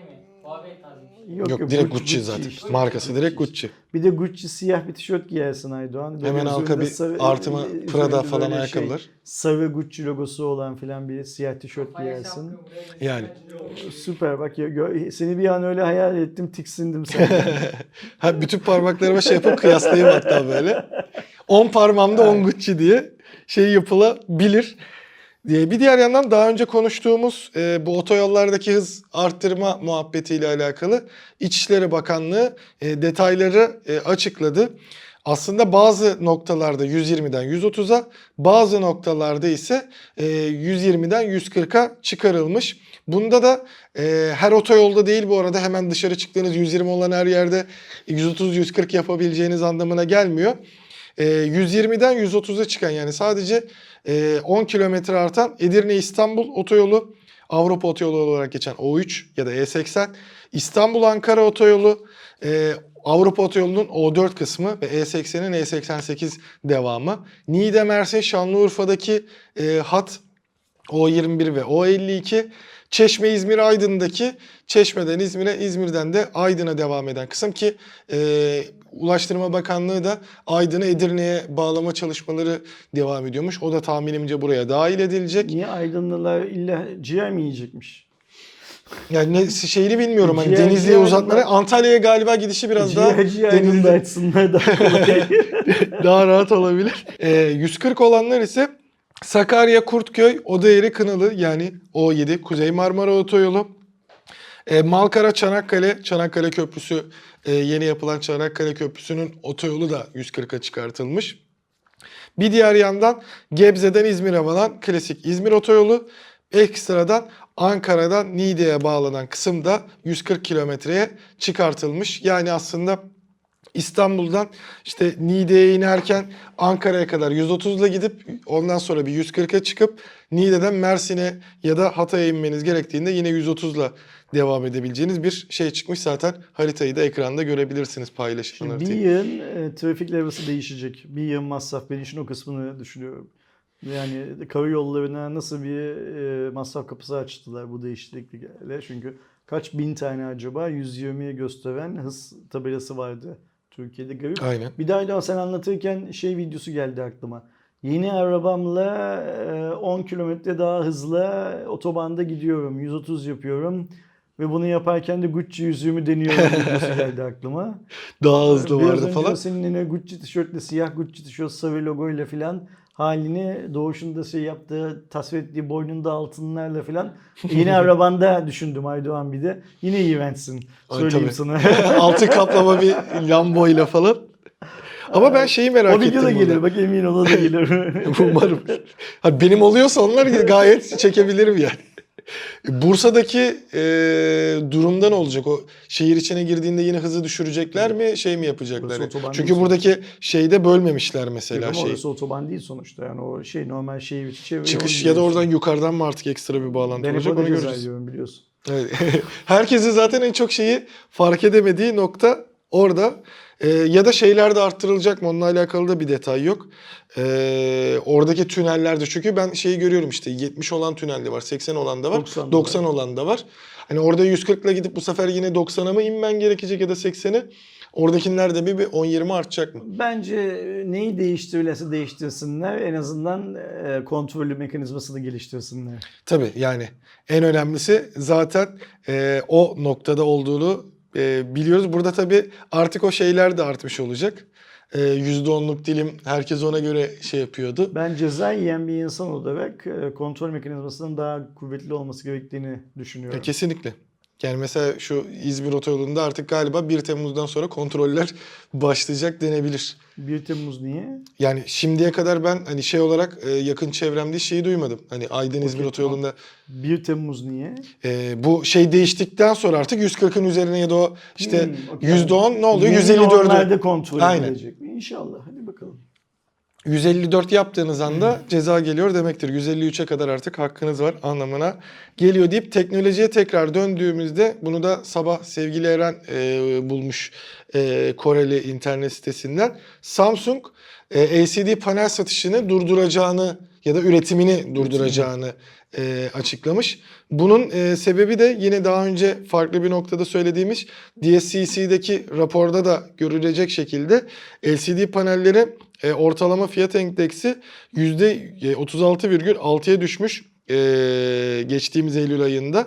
Bu Nisan ayında da e, en düşük seviye olan yüzde kırk bir virgül beş'ten daha da aşağıya düşerek Nisan iki bin yirmi bir'de de rekor seviye olan yüzde seksen yedi'nin yüzde elli sekiz altına düşmeyi başarmış. Çünkü artık aslında O L E D panellerin ve e, L E D panellerin biraz e, artışı var. Bu nedenle de Samsung böyle bir e, adım atacağını e, söylüyor. Samsung Display'in artık L C D panel üretmek yerine O L E D ve e, Quantum Dot dedikleri ya da kendi biraz daha bilinen adıyla Q L E D paneller üreterek L C D'ye veda edeceği söyleniyor. Bununla ilgili bir video zaten hafta sonu yayınlanıyor. Aynen. Yarın sabah e, Eren'in bu detaylarını Eren bu aktaracak. Konuyla ilgili daha detaylı bir video çekecek. O yüzden üzerine çok fazla konuşmayalım. Eren orada her şeyi anlatır. Şey Ee, bunun da bilgisini vermiş olalım. Ya bu zaten şeyi de gösteriyor tabii ki bizleri artık. İlerleyen dönemlerde e, L C D'nin komple uzaklaşacağını, ki zaten şeyi de görmeye başlamıştık. O aklıma geldi benim şimdi. E, I P S L C D kullandığı telefonlarda bu yeni A serisinde, M serisinde adı şu an aklıma gelmiyor. Farklı bir panele geçiş yapmaya başlamıştı e, Samsung'da. Orada galiba akıllı telefonda da denemeye başlamış ki böyle bir durum oluyor. E, yine Çin tarafına geçtiğimizde e, Honor'da e, Honor yetmiş serisini tanıttı. Özellikle Pro ve Pro Plus modelini. Bu cihazların en önemli özelliklerinden biri de Samsung, Sony'nin yeni tanıttığı I M X sekiz yüz sensörünün kullanan cihazlar olması. I M X sekiz yüz'de şöyle bir sensör, elli dört megapikseli kullanıyor ama orta seviyeyi üst seviyeye yakınlaştıran bir sensör olduğu, üst seviye özelliklerinin e, dahil olduğu bir sensör vurgusu yapılıyor Sony tarafından. E, Honor kanadında da e, Honor yetmiş Pro modeline baktığımızda altı virgül yetmiş sekiz inçlik AMOLED ekran, Dimensity sekiz bin, sekiz gigabayt RAM, on iki, sekiz ve on iki gigabayt RAM, iki yüz elli altı beş yüz on iki depolama, elli dört megapiksellik I M X sensör, elli megapiksellik ön kamera, dört bin beş yüz miliamper bataryayı yüz watt hızlı şarjda şarj etme, beş yüz elli dolar ile altı yüz altmış dolar fiyat. Pro Plus'ına geçtiğimizde altı virgül yetmiş sekiz inçlik yine aynı ekran, Dimensity dokuz bin'e çıkış, iki yüz elli altı gigabayt sabit depolama, sekiz on iki RAM seçeneği, yine aynı sensör önde arkada ve hız da aynı şekilde olacak şekilde dört yüz kırk, altı yüz kırk beş ile altı yüz doksan dolarlık fiyat etkiyle Çin'de satışa çıkıyor. Geçelim. Üzerine çok fazla konuştular Ki, diye özgür ve bağımsız marka. Hani tasarım bazında bu arada hala e, P elli serisine e, benzediğini söyleyelim. Önümüzdeki sene ben artık farklı şeyleri bekliyorum deyip e, işlemci kanadında da e, Samsung'un Intel'le bir, daha doğrusu Intel'in Samsung'la bir dirsek teması e, ortaya çıktı. Söylentilere göre e, Samsung'un Kore'deki genel merkezini Intel'in C E O'su e, Pat Gelsinger e, oradaki üst düzey Samsung yöneticileriyle bir görüşme ve aynı zamanda orada bir e, proje üretme şeyi yapıldığı söyleniyor. Bunun sebebinin özellikle e, Samsung kanadında dört nanometre üretim e, bandındaki verimlilik sorunları nedeniyle ilk başta işte Nvidia'nın e, T S M C'ye geçmesi, Qualcomm'un da e, gözünü T S M C'ye dikmesi ve onunla görüşmesinin üzerine aslında bir Samsung kanadında bunu satacak kişi kalmıyor yerli iletken tarafında. Intel'de de hem işte fiyat performans dengesine bakması hem de Qualcomm ve Nvidia gibi devlerin T S M C'ye geçmesi, zaten oraya işte Apple vesaire de olmak üzere zaten üreticilerin olması, Intel'in kendine e, T S M C fabrikasında yer bulamama ya da üretim sorunu olması neticesinde biz de bir gidip Samsung'la görüşelim demişler. Bu öyle olan bir hikaye değil. Olan hikaye aslında şöyle. Biden'ın ekibinde, Biden nasıl Kore'yi ziyaret etti ve Samsung fabrikalarını ziyaret ettiyse Intel yöneticileri de vardı. Hı hı. Samsung Amerika'da çip üretecek. Amerikan hükümetinin teşviğiyle, Amerikan hükümetinden aldığı fonla hı hı. kendisi de üzerine para koyacak ve çip üretecek. Böylece Amerika devletinin, Amerika Birleşik Devletleri'nin yarı iletken konusundaki Çin'e olan bağımlılığı azalacak. Hı. Şimdi Amerika dediğimiz ülkenin en büyük çip ihtiyacı duyan markası hangi marka? Intel. Intel, okey. Tamam, yani Samsung'un Amerika'da üreteceği ve Amerikan hükümetinin Samsung'a siparişini verdiği. Yani şunu düşünebiliyor musun? Amerikan hükümeti o fabrikanın siparişini Samsung'a verirken A M D'nin, Intel'in, Intel'in onayını almadan, Qualcomm'un onayını almadan bunu yaptığını düşünebiliyor musun? Bu üç markada sonuçta Amerikalı markalar. Aynen. Bunları, yani Samsung orada ürettiği şeyi ne, kime satacak?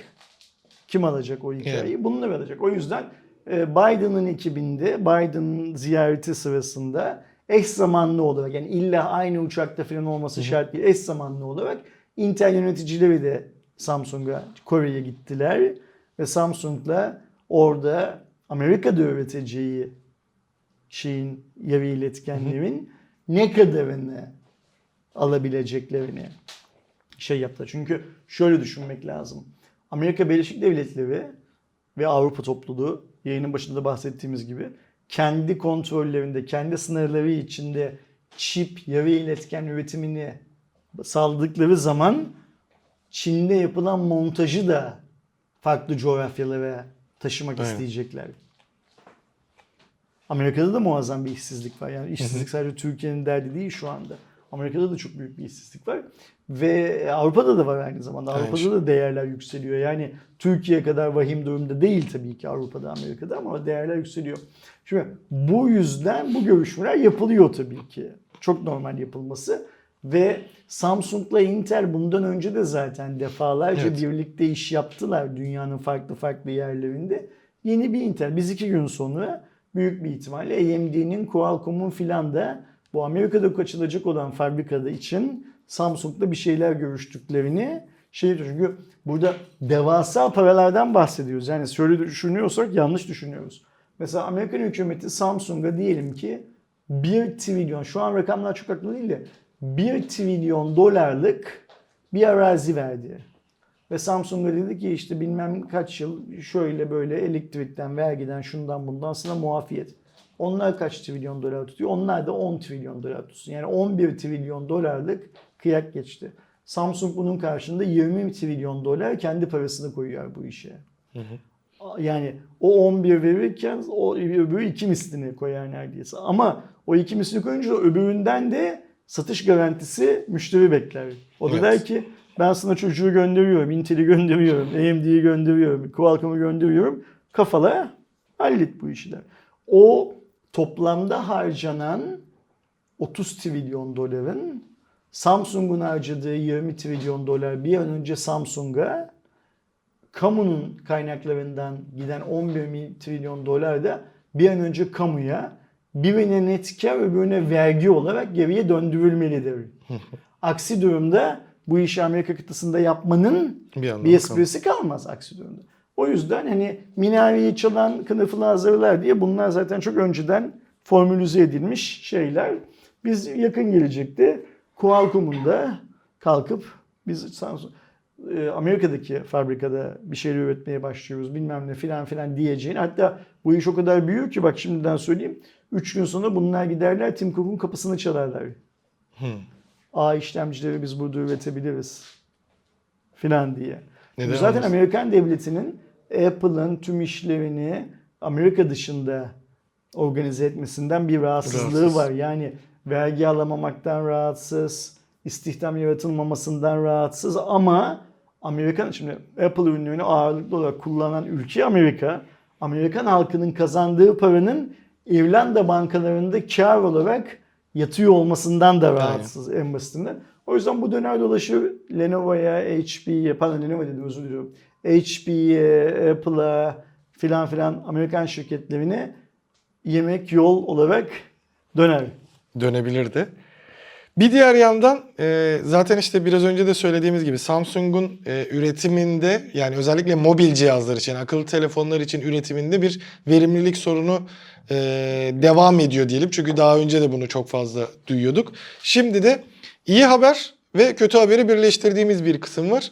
İyi haber oyun tarafında zaten işte A R P G dediğimiz aksiyon rol yapma oyunları ya da hack and slash dediğimiz vurdulu kırdılı oyun diyebiliriz onlara. E, atalarından olan Diablo'nun Immortal isimli ücretsiz olarak mobilde oynayabileceğiniz P C sürümü de çıkan yeni bir versiyonu çıktı. Ben çıktığı günden beri oynuyorum. E, fazlasıyla keyifli, ama ilk dikkatimi çeken şeylerden biri de şu olmuştu. E, on iki Pro ile beraber oynuyorum. En yüksek ayarı aldırmıyor.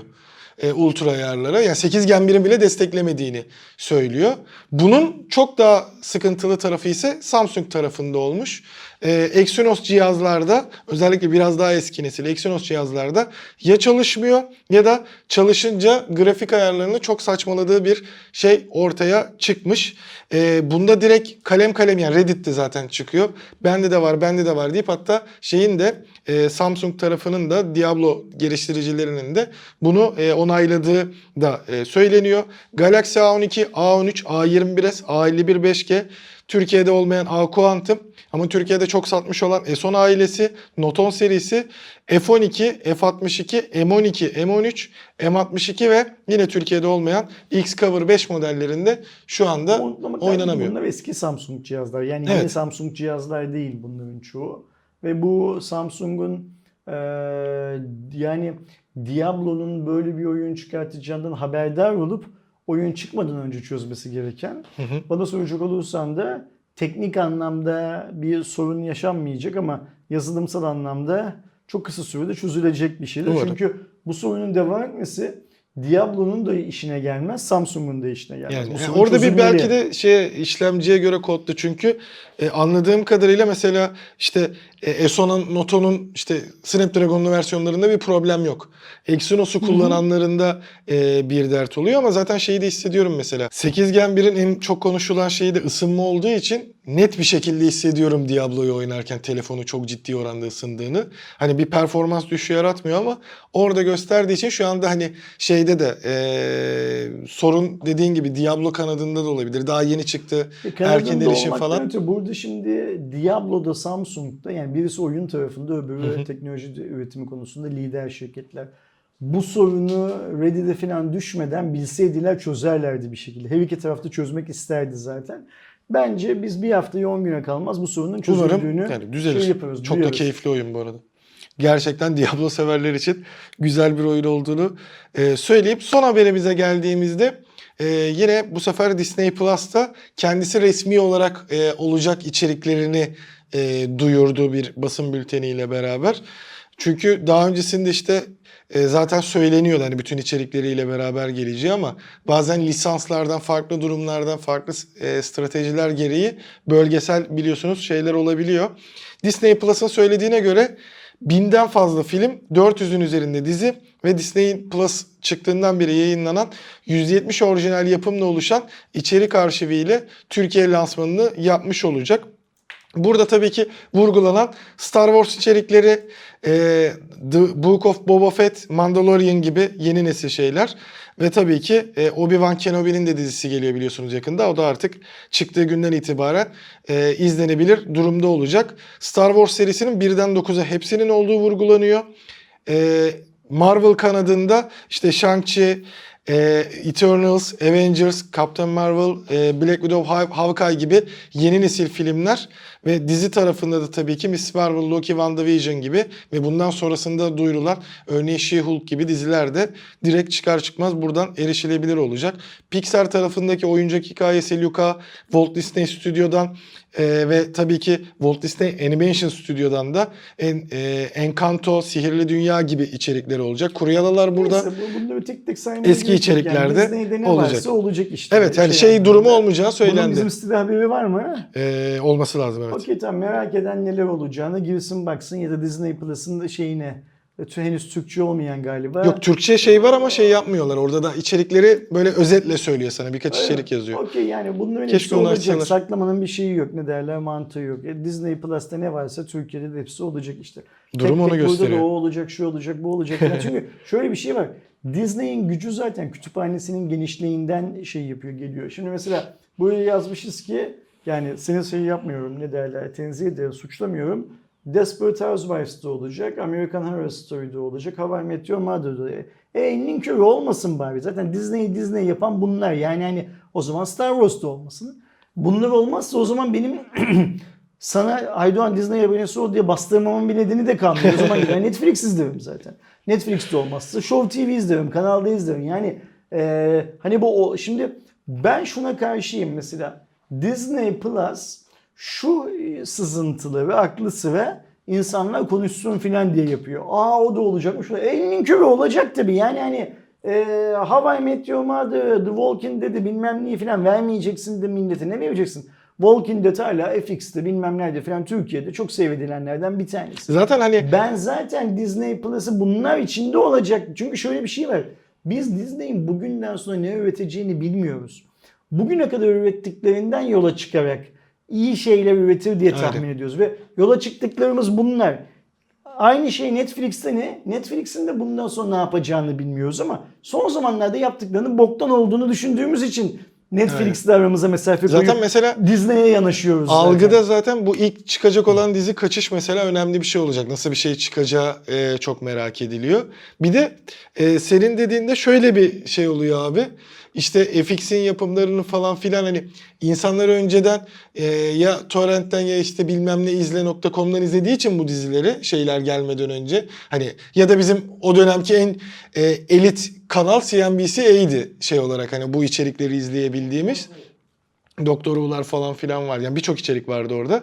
İnsanlar onun kimin ürettiğini bilmediği için, mesela özellikle senin tam saydığın American Horror Story, Hawaii Meteor Mother, Walking Dead, e, Free Guy, işte daha yeni çıkan Kingsman falan filan dediğimde Ee, aa bunlar da mı gelecek? Ya da mesela gelecek, gelecek. Şey yazan Disney, vardı. Disney'de ya çabuk gelsin. Hannah Montana'lar falan olacak mı diye soruyordu. O zaten Disney'in yani. Disney'de çabuk gelsin o zaman Türkiye. Bak millet şimdiden Star Wars dizilerini diziizle nokta com'dan zaten zaten şuradan buradan izledi bitirdi. Ben Loki'yi izlemedim mesela. Ee, direkt oradan izleyeceğim. O bu Disney'in sorunu. Gelseydi kardeşim millet onu mu bekleyecek izlemek için? Ha izlemişti adam.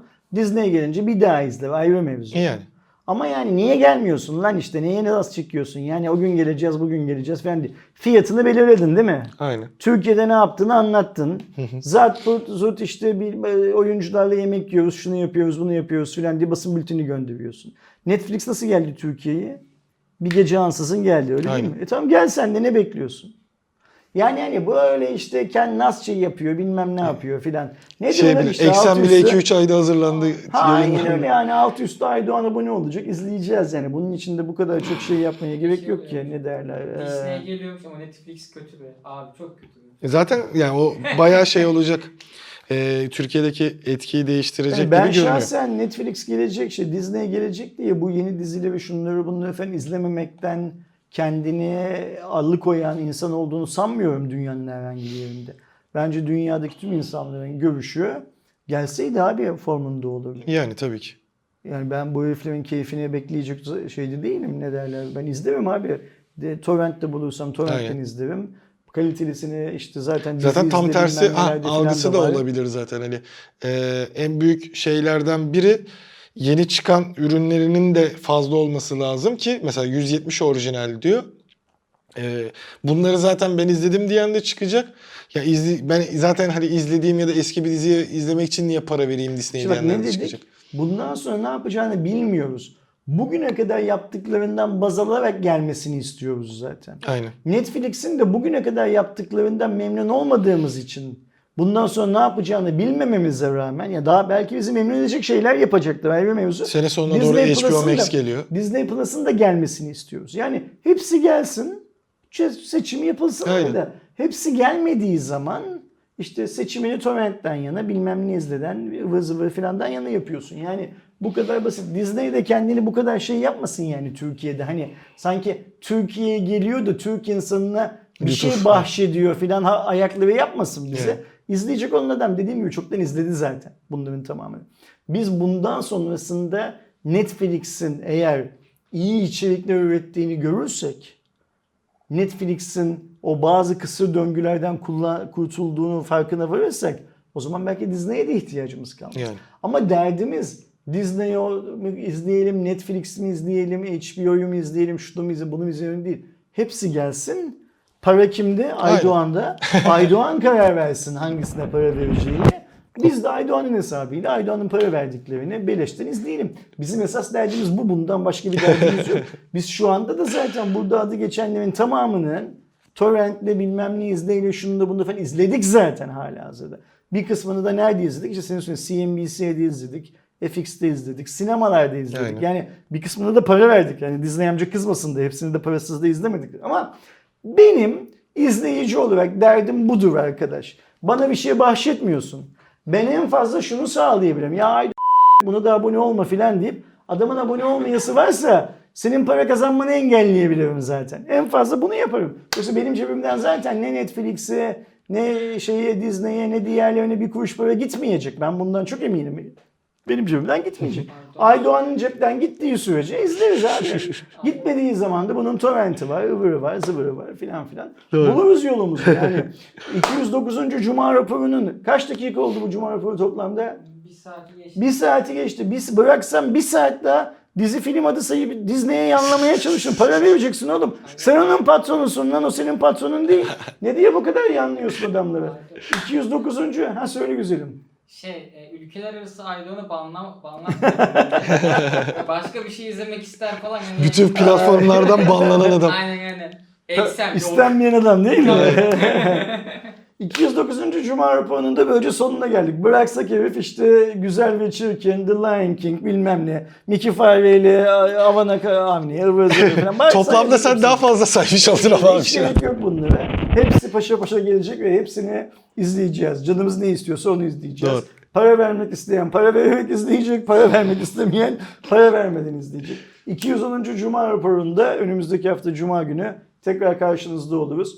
O zamana kadar kendinize iyi bakın. Sürtmeyi ihmal etmeyin. Hoşça kalın. Hoşça kalın.